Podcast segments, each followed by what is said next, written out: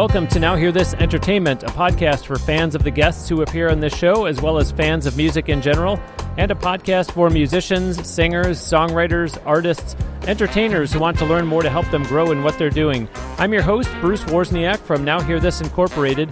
Check out nhte.net and be sure you are subscribing to this podcast. If you're already doing so, thank you, and tell your friends to do so as well. Besides nhte.net, you can also find the show on iTunes, which is Apple Podcasts, as well as on Spotify and lots of other podcast platforms. There are links to Now Hear This Entertainment on at least a half dozen podcast apps at nhte.net. The show is on a whole bunch more, though, so don't worry if you don't see your favorite on there. Look for this show almost anywhere that you get podcasts.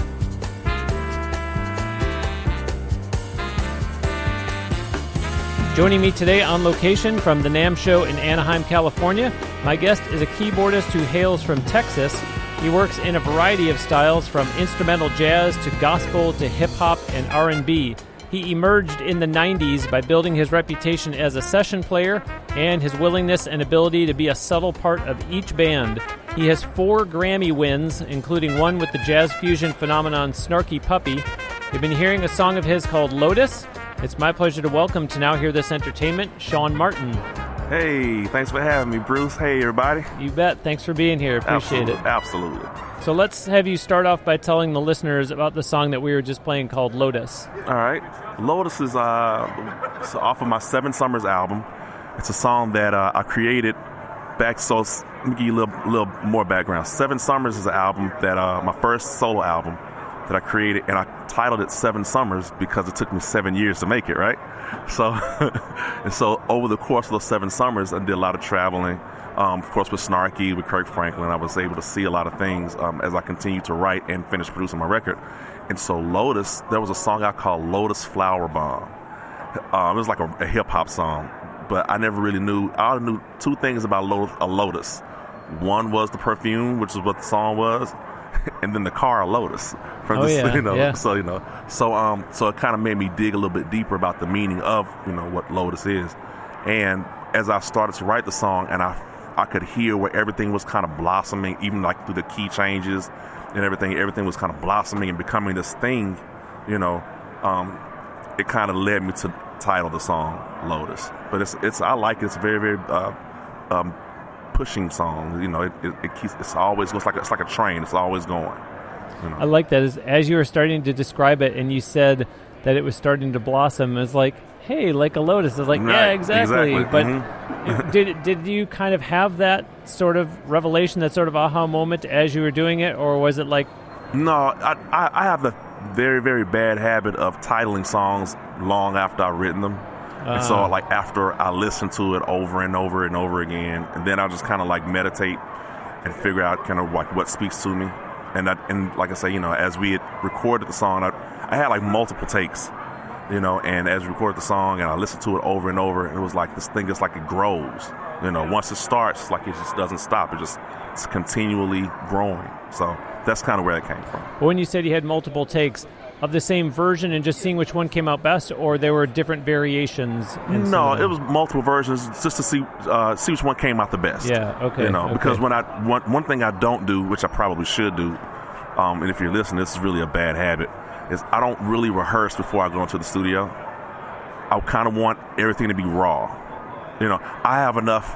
I have enough, basically. Uh, okay, I guess I can say I have enough expertise at this point where I can explain what it is I'm looking for you know, and if they understand, if they get it, then it's cool.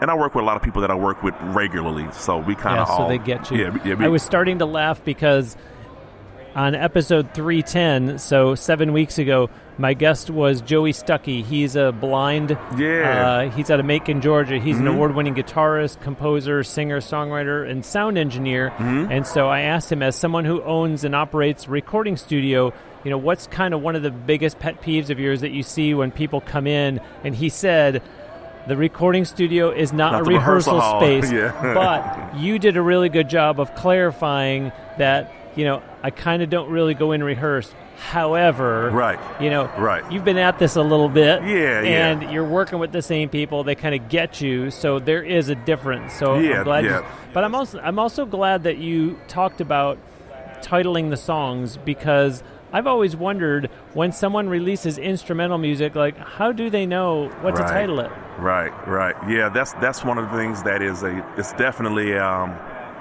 something that you think about because you want the song and the song title to speak to you. You know, um, because there are no words, so people have to basically equate your melody to this title with nothing in between. You know, there's no lyric explaining why I call it Lotus or yeah. you know, nothing. It's like, no, nah, I call it Lotus because this is what it sounds like, this is what it feels like, and you know, there, there it is. Well, and similarly, if someone's going to tell their friend, "Oh my gosh, you got to hear this cool song by by Shaun Martin," they're going to go, "Well, what's the name of it?" Um, um, right. You know, because they're trying to look for the hook, right? You know, or they're so it's like the song title, like you better remember it. And, and then when you get there, it better say like, yeah, that does kind of evoke some exactly some thoughts about Lotus. And I apologize, by the way. I think I cut you off before you were about to say something when I was saying about the whole uh, rehearsal thing and how you've been at this for a little bit and, and the people get you that you work with. Yeah, well, no, I mean it's it's just it's just that you know like the, the guys that I work with, I work with them uh, quite frequently. So you know, like I said, you know, they get me. But that but but that is a very true statement. The studio is not a rehearsal hall. Like it's better to go go in and like I say, you know, rehearse a lot of times I, I, already know what's happening in my head. So as long as you're able to kind of communicate it, because I, I do, I like that raw, you know, I like the raw feeling of it. I like, sometimes I like the mistakes, you know, you know, I like the, especially in a day and time where so much music is computer generated. You know, it's good to go in, you know, and, you know, the trumpet player might play a, a wrong note here. It's cool. He's human.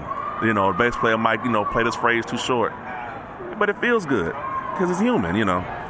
Is it also a case though of I want the guitar player, I want the bass player, I want these guys to feel like there is a little bit of room Wiggle for them room. to embellish. Yeah, yeah, absolutely. Thing, for it not to be so perfect and so yeah. polished. You go, this is what you're playing. Yeah, yeah. I mean, so many. And it's funny because so many of the records that we know and love, even like the stuff you know, pre Pro Tools, you know, you know, there are a lot of rules and you know and, and rigidness. But I like to I like to feel I like to feel like they're humans in the room playing music. You know, there's somebody that's breathing and they're and they're emoting and they're interpreting and they're you know bringing this idea in my you know crazy head to life. You know, which it also speaks to that process also speaks to chemistry too. I mean, you know, when you have guys that I you know the drummer on Lotus I've been knowing since I was a freshman in high school.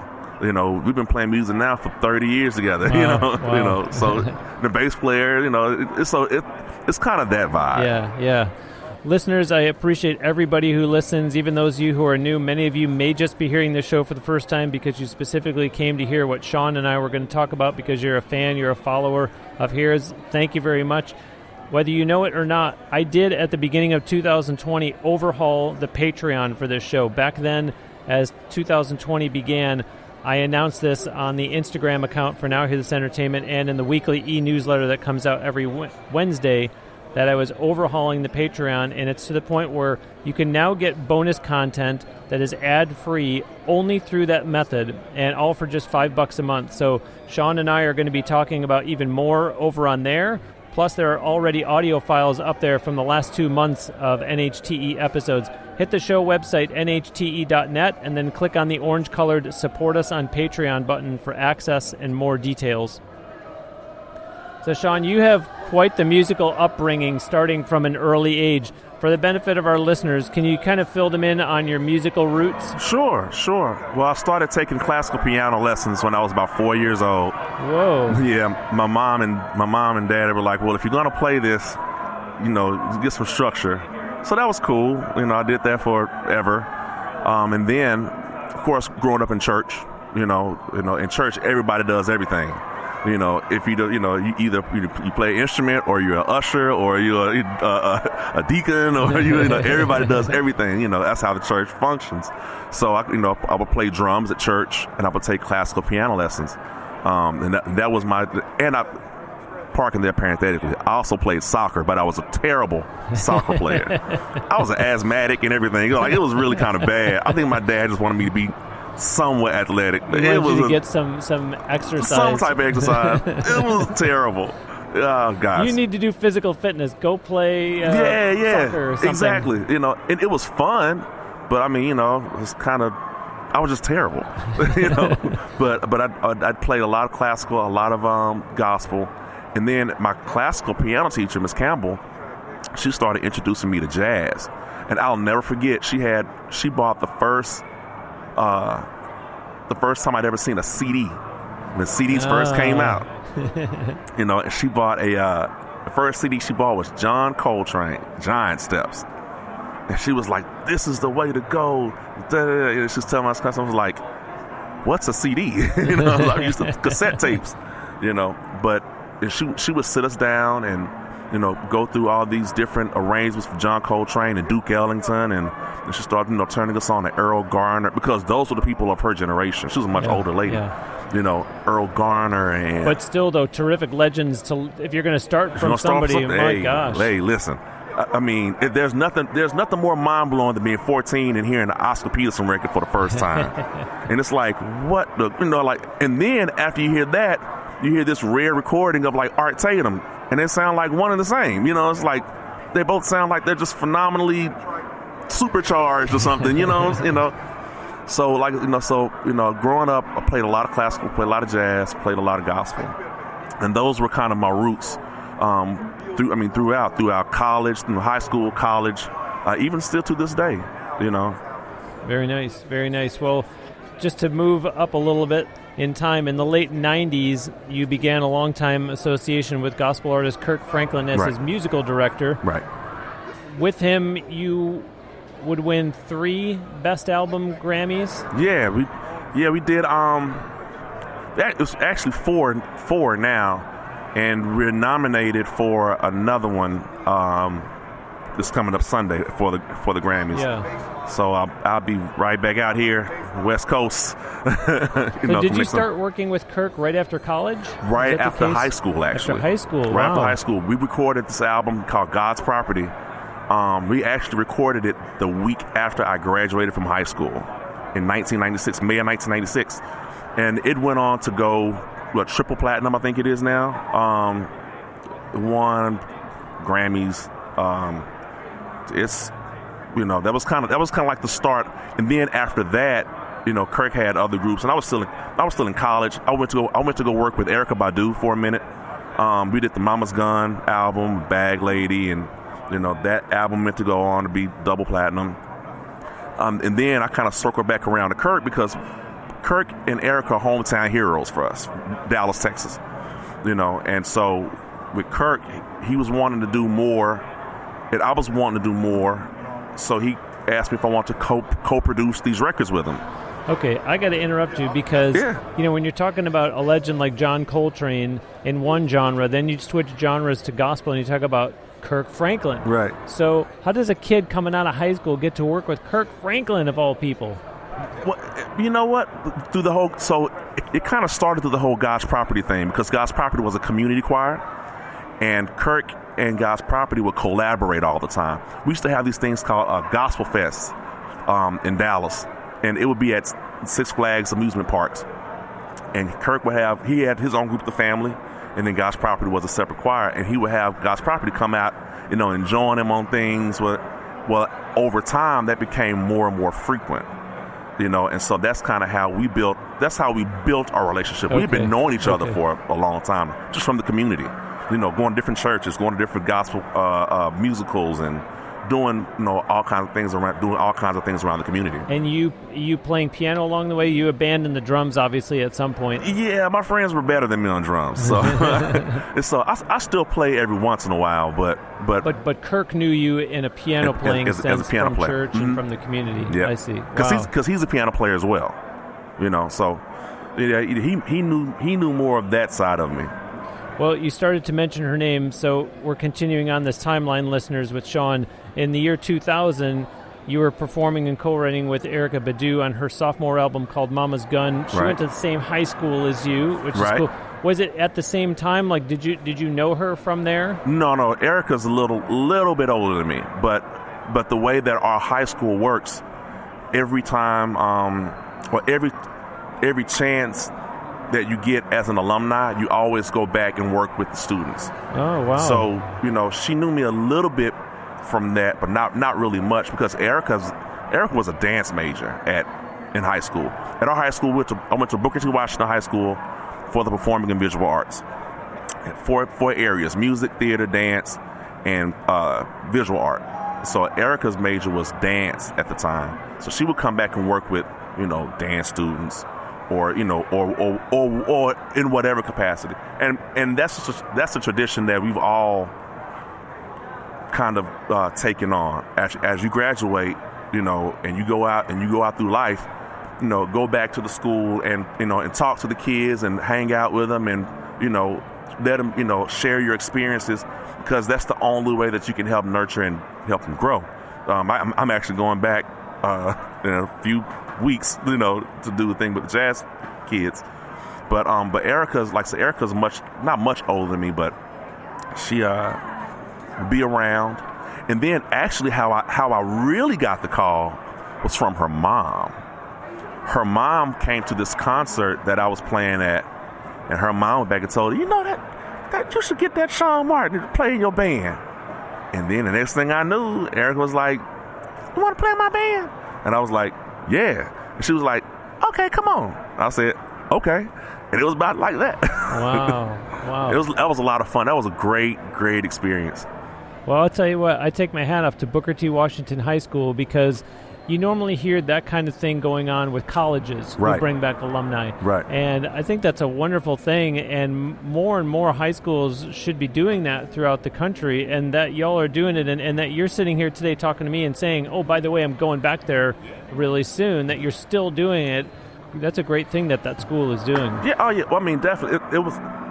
They did it for us, you know, the Erykahs and the, you know, the late great Roy Hargrove, um, the Edie Brickells. Uh, I mean, they they did it for us. They would come back, and there was nothing like, you know, you were able to skip class and go to a concert with like Wynton Marsalis in the other room. Even though he, you know, he didn't go to our school, but they were, you know, these people would come to our school, and then as as Wynton is playing, you know, in comes Roy Hargrove.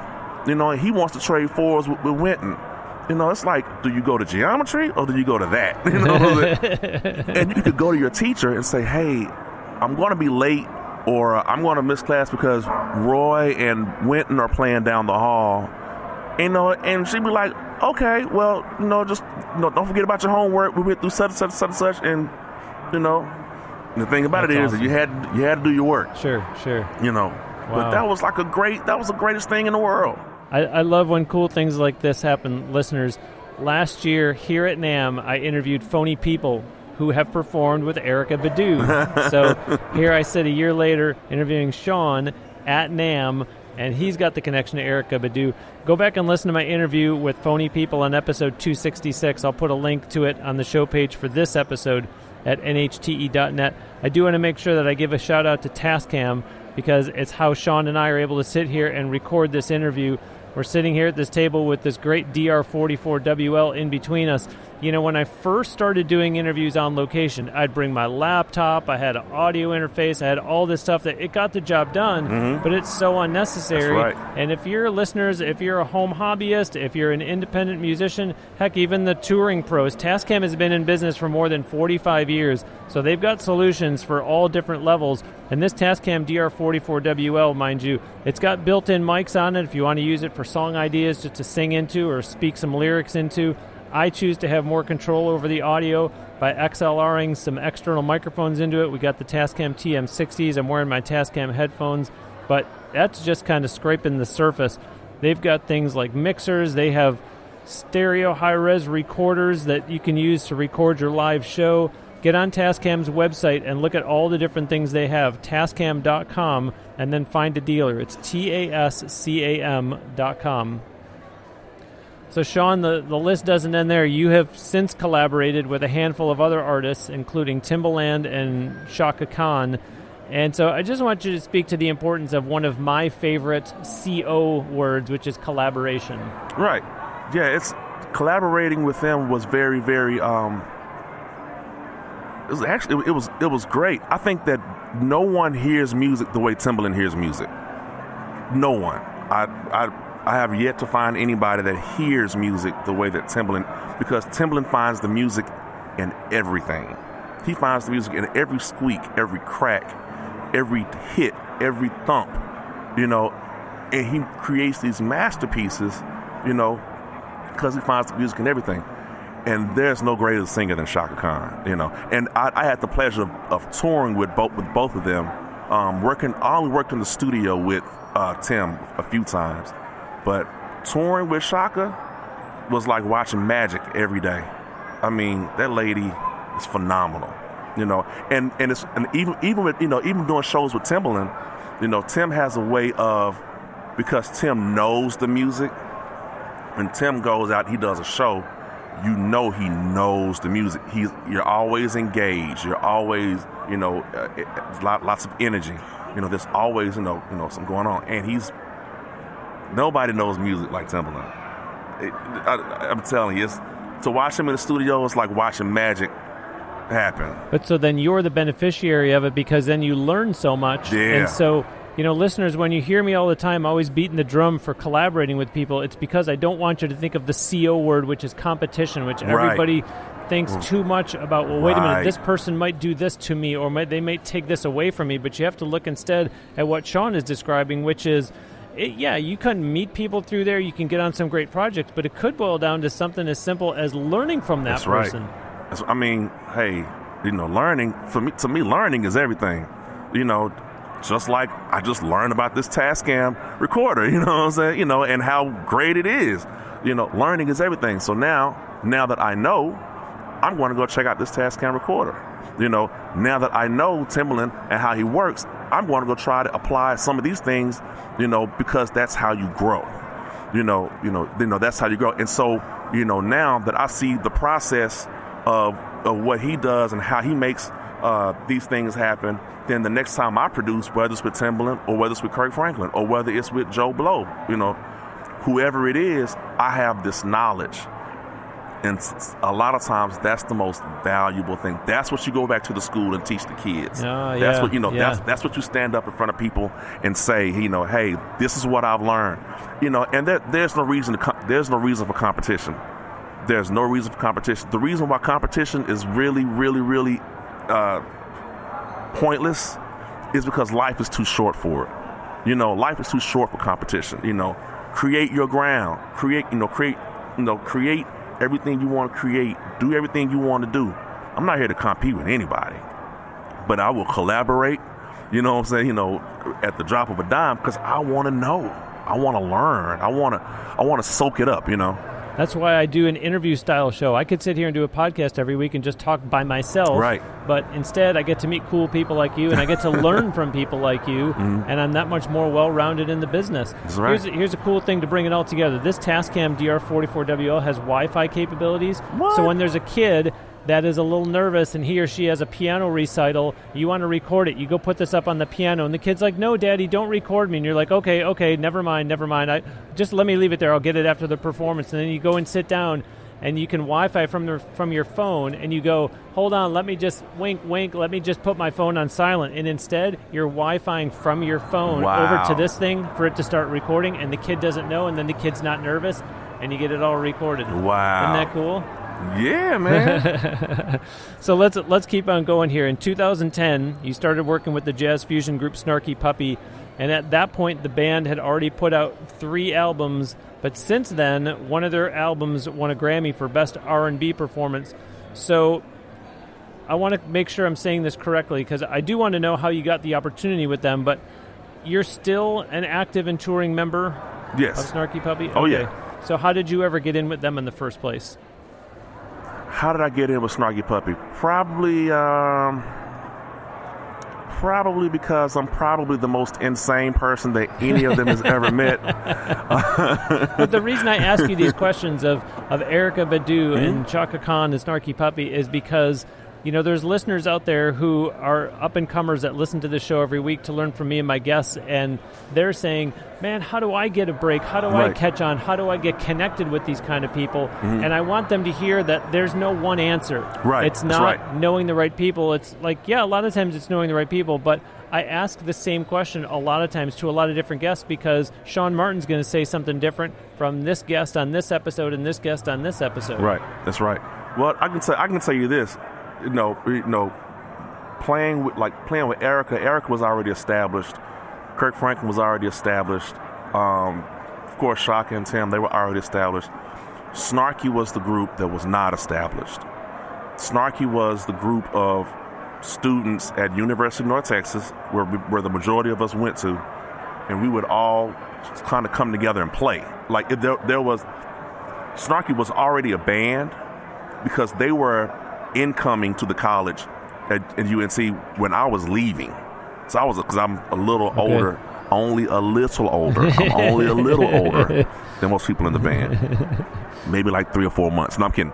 They, you know, they were they were coming in as I was leaving. So around 2001, 2002, 2003, that's when everybody was kind of coming in, and they were already forming small groups. They were already doing things. But they that was in Denton, Texas, which is like a suburb of Dallas and they then they come to Dallas City, this downtown, and we were doing jam sessions. You know, we were always we were always playing. You know, then it got to the point got to the point where it was like, hey, you know, let's call Mike. You know, let's call Mike League to play bass on Wednesday night jam session. Hey, let's, let's call Chris. I'm gonna do a go-go party. Let's call Chris, you know, Bullock and and Maz and you know, hey, this, this got we got this going on. You know, let's get you know uh, Nate to come play. And so we all we were all just kind of around each other all the time. The band was not established though. We were Mike would book a tour, and the tour would, would consist of us going to like New Orleans, um, Baton Rouge, Lafayette, like basically like Texas and like Louisiana, in a van with a trailer, and it'd be like 15 of us in a 15 passenger van. you know, you know. But it was cool. But it was so cool. We we just loved doing it. We loved playing music with each other. We we still do to this day you know, we just love playing music. So over time, what happened was, is that no one wanted to give up on it. Like, like it wasn't it wasn't about making money. It wasn't about you know living the high life. It wasn't about you know all the other stuff. It was really just about making music, having fun, and this being something totally different than Kirk Franklin or Erykah Badu. Or it was like a whole different kind of vibe, and I loved it. I, I still love it. You know, it's like is this is a beautiful thing. But while working with Snarky Puppy, you've also released your debut solo album. Mm-hmm. So tell the listeners about the largely instrumental jazz infused. You mentioned it before. Seven summers that took seven years to make. Took me seven years to make seven summers. Um, because when I first started when I first started writing for the album, I had I'm just trying to think, was I even 30 yet? No, I no, I wasn't 30. Um, I kind of just started playing with the idea of I need to start creating music of my because I created music I play music for everybody else with everybody else. It's like I got to start you know writing songs of my own, and I knew that I'd had these songs in my head, but I had to figure out a way to get them out. So that's kind of where the whole thing happened. And then over time, because when you're self funding your own things, you know, well, your money starts to run a little thin. So over some time, I would do these little things in Dallas uh, called uh, uh, Jazz at the Muse. At the it's, a place called the Black Academy of Arts and Letters, where we would do all this different kind of concerts, whatever. So one time, I was doing this, uh, doing one of the Jazz at the Muses, and my pastor, church, he came, and so I was, you know, I, I'm somewhat of a jokester, and I'm on stage, you know. So I was, you know, cracking jokes about, you know, how, you know, I have this record and I have yet to finish it because, uh, you know, I'm basically running out of money. Because remember, touring with Snarky, but we touring but like free, you know. So you know, you know, I would do things here and there, and then I'm kind of, I'm not cheap. I'm not. Okay, I'm cheap. So, you know, so I, I Frugal. I'm frugal. That's Economic. right. I'm, I'm economic. Economical. My friends laugh at me all the time. I really am. But you know, so I kind of I like to map out things when it comes to money. You know, so I was like okay, I'm not gonna have enough. I want to do strings here. I want to have percussion here. I want to do this. I want to do some videos. And so I, I, I didn't really have enough money to pull all of that together and present it the way that I really wanted to present it. So I was telling the story at the Jazz at the Muse, and my pastor was there. So the next morning, because that was a Saturday night, that next morning, that Sunday morning, my pastor comes down, you know, where where we are in the in the musicians pit, and he says, "Hey man, how much do you need to finish your album?" I was like, I don't know. I want to do some strings, and I want to do, you know, uh, percussion. I want to do a couple of videos, and you know, got studio time. So then he walks out the pit, up and back into the pulpit at the stands with the lectern, stops everything and says, "Hey, our minister of music really wants to finish his album. We're going to take up an offering for him right now." And I'm sitting there like, "What in the world is going on?" And so he went, and so he was like, "We're gonna take up." No, he, they didn't take up an offering that day. He put the bug in their ear and told them next Sunday, "Bring, we're gonna you know, take up an offering Wow. for you know Wow. for Shaun to finish the record."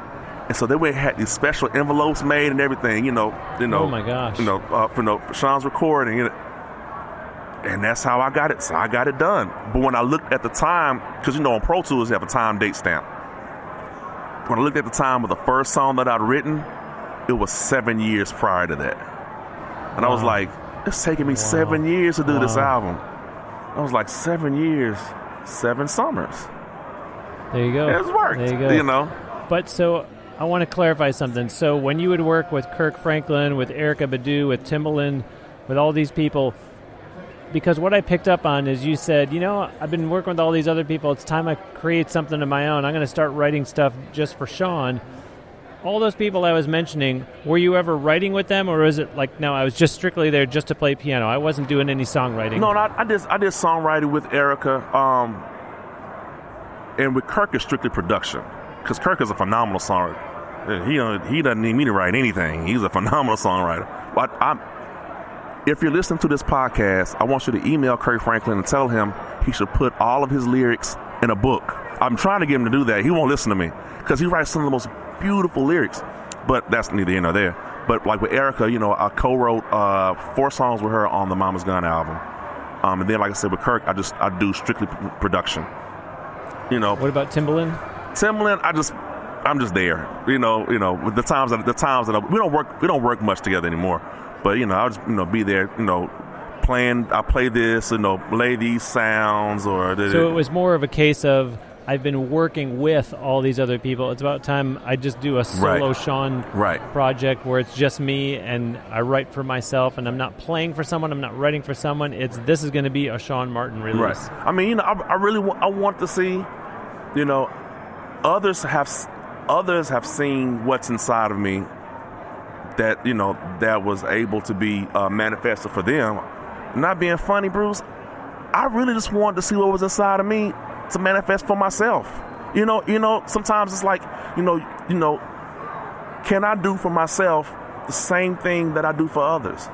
You know, and lo and behold, yeah, it turned out pretty good. Yeah, it's like a guy who goes and paints houses all over town. It's like, well, how about painting your own? You know, what about like, paying your own house? That's right. me- I I, guess. I- That's I- right.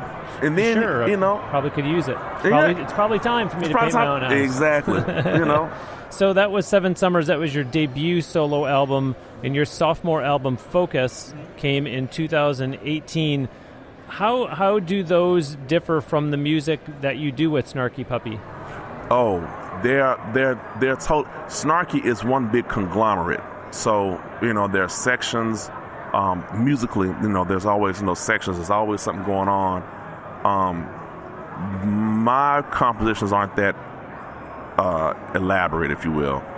But the one thing about Seven Summers is, is I, I did want to have the strings and and all that stuff. On Focus, I didn't. I just wanted to be piano, bass, and drums. You know, because I wanted to focus on where I started. I started playing piano, so I wanted to focus on just playing strictly piano. You know, um, and and those compositions are more. They're more uh, for me. They're more from the heart. You know, you know, it's it's me sitting alone in the room, you know, with my lava lamp on. Yes, I still have a lava lamp. I have a few of them actually. you know, you know, you know, you know, and just kind of, you know, just sitting there creating melodies, you know, creating things that are singable to me, you know. So that's that's that would probably be how they differ the most. Okay. Now I'm about to hit all your website and everything. You like to be called a keyboardist, a piano player, a pianist? What do you like to be referred to as?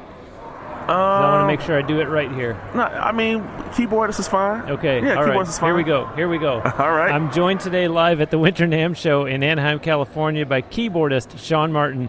Check him out at shaunmartinmusic.com. I will put a link to his website on the show page for this episode at nhte.net. Once you land on shaunmartinmusic.com, you will find links to engage with Shaun on social media Facebook, Twitter, YouTube, and Instagram. Plus, there are links there as well for his original music.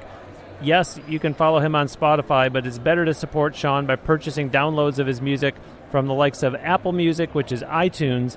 Keep up with him online also so you can get updates on new music that he releases and to see when he is performing, whether solo or with Snarky Puppy. I mentioned earlier about the Patreon for this show. Check out the bonus audio, which is ad free, by going to the show website, nhte.net, and hit the orange colored Support Us on Patreon button. It's only five bucks a month. Make sure you understand that if you sign up for that today, you're not going to only get what me and Shaun are going to do, you're going to get access to all the content that I've released from the past two months exclusively to Patreon. Don't forget that one other way that you can support this show is through your regular everyday purchases on Amazon. It's no extra cost to you, so you're able to still support NHTE without taking extra money out of your pocket. Just go to the show website, nhte.net, scroll down to the tall Amazon banner, and then once you click it, it will open their shopping app if you're on your phone, or it'll open their website if you're on your computer. Either way, at the end of the transaction, they will kick back a small percentage of the sale to me, which helps with the expenses I have for putting out a new episode of this show every week. And by the way, I don't even end up seeing what you bought from Amazon. So thank you for your support of the show through the exclusive ad free bonus audio on Patreon or by starting your online shopping through my Amazon banner. Now, Shaun, if all this that we're talking about isn't enough, you're also working with a trio called Three-O, which is kind of cool. Who else is in the trio with you, and why why start this other project? Why did y'all come together? Well, so in this trio, I have a phenomenal bass player. He plays with me with Kirk Franklin as well. It's a guy named uh, Matt Ramsey. Uh, these are all, these are young guys. You know, I don't think they're even 25 yet. You know, um, Matt Ramsey, and then um, another drummer from Dallas. He lives out here actually now. um, in LA, named Mike Mitchell. And so this trio, I, I did the thing with um, uh, I did the, the Focus album, and that was more piano driven.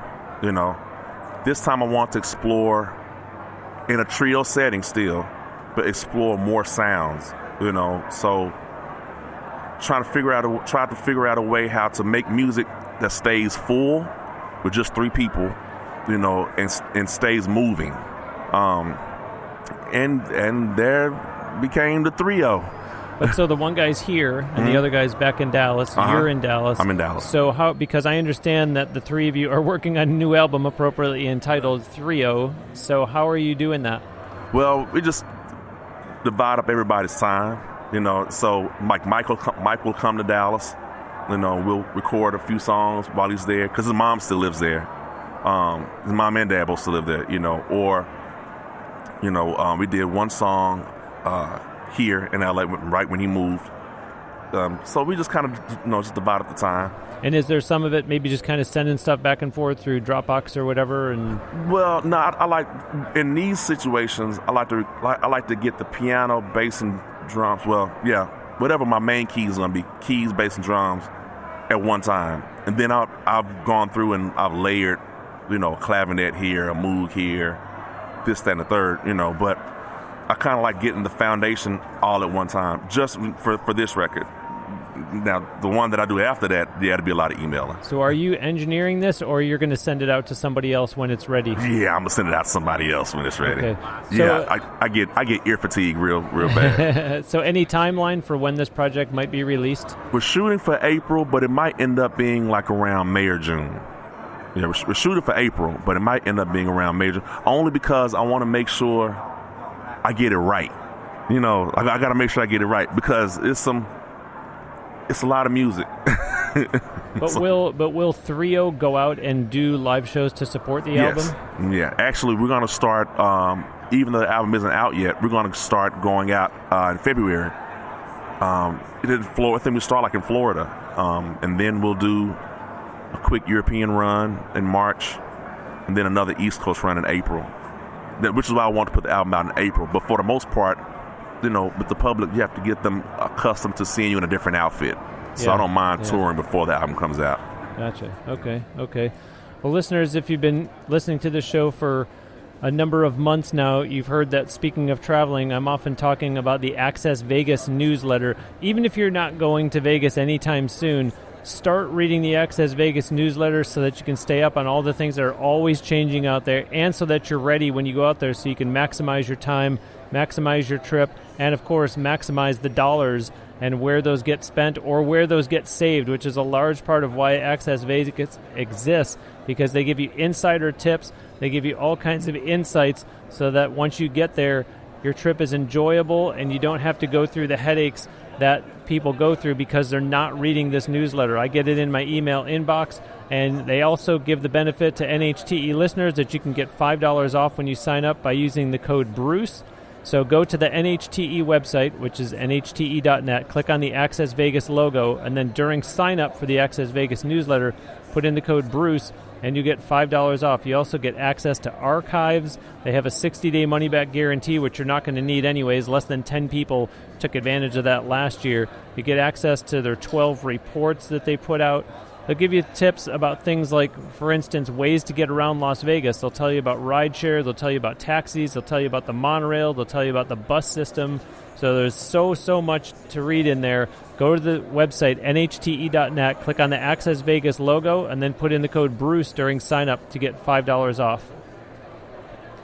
So, Shaun, I'm going to take a guess and say that this is not your first time at NAMM, This is no, this is definitely not my first time in there.